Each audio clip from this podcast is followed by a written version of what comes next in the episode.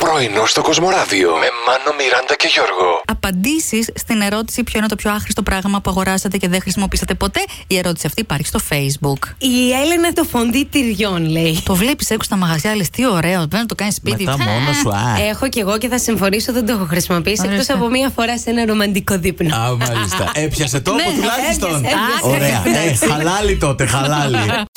Καλημέρα, καλημέρα. Καλή εβδομάδα να ευχηθούμε και στην ε, ζωή η οποία έχει το ρεπό της τι σήμερα. καλά. Στολίζει και μας ακούει. Μ' αρέσουν Ε. τα ρεπό τι Δευτέρες. Επίσης είναι ωραία τα ρεπό τι Τετάρτες. Όνειρα πατήλα δεν έχω πάρει ποτέ ρεπό Πού τι ξέρει, ναι, μέρε. δεν, ούτε εγώ δεν έχω ζήσει.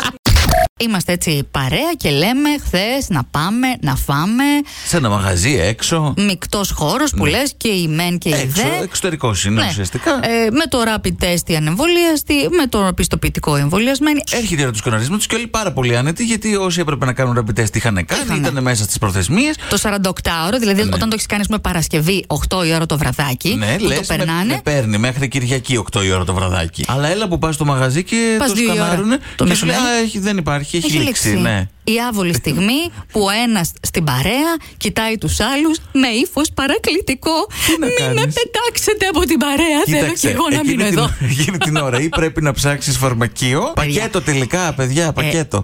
Σίγουρα έχετε δει και έχετε ακούσει τα δύσκολα που περνάνε στη γειτονική Τουρκία, ε, πόσο έχει πέσει η τουρκική λίρα, πόσο οι άνθρωποι κάνουν ουρές για να πάρουν ένα καρβέλι ψωμί. Ναι. Και ο Ερντογάν είναι σε φάση, α, όλα καλά. Εντάξει, βρε, δεν Α, πειράζει. σιγά.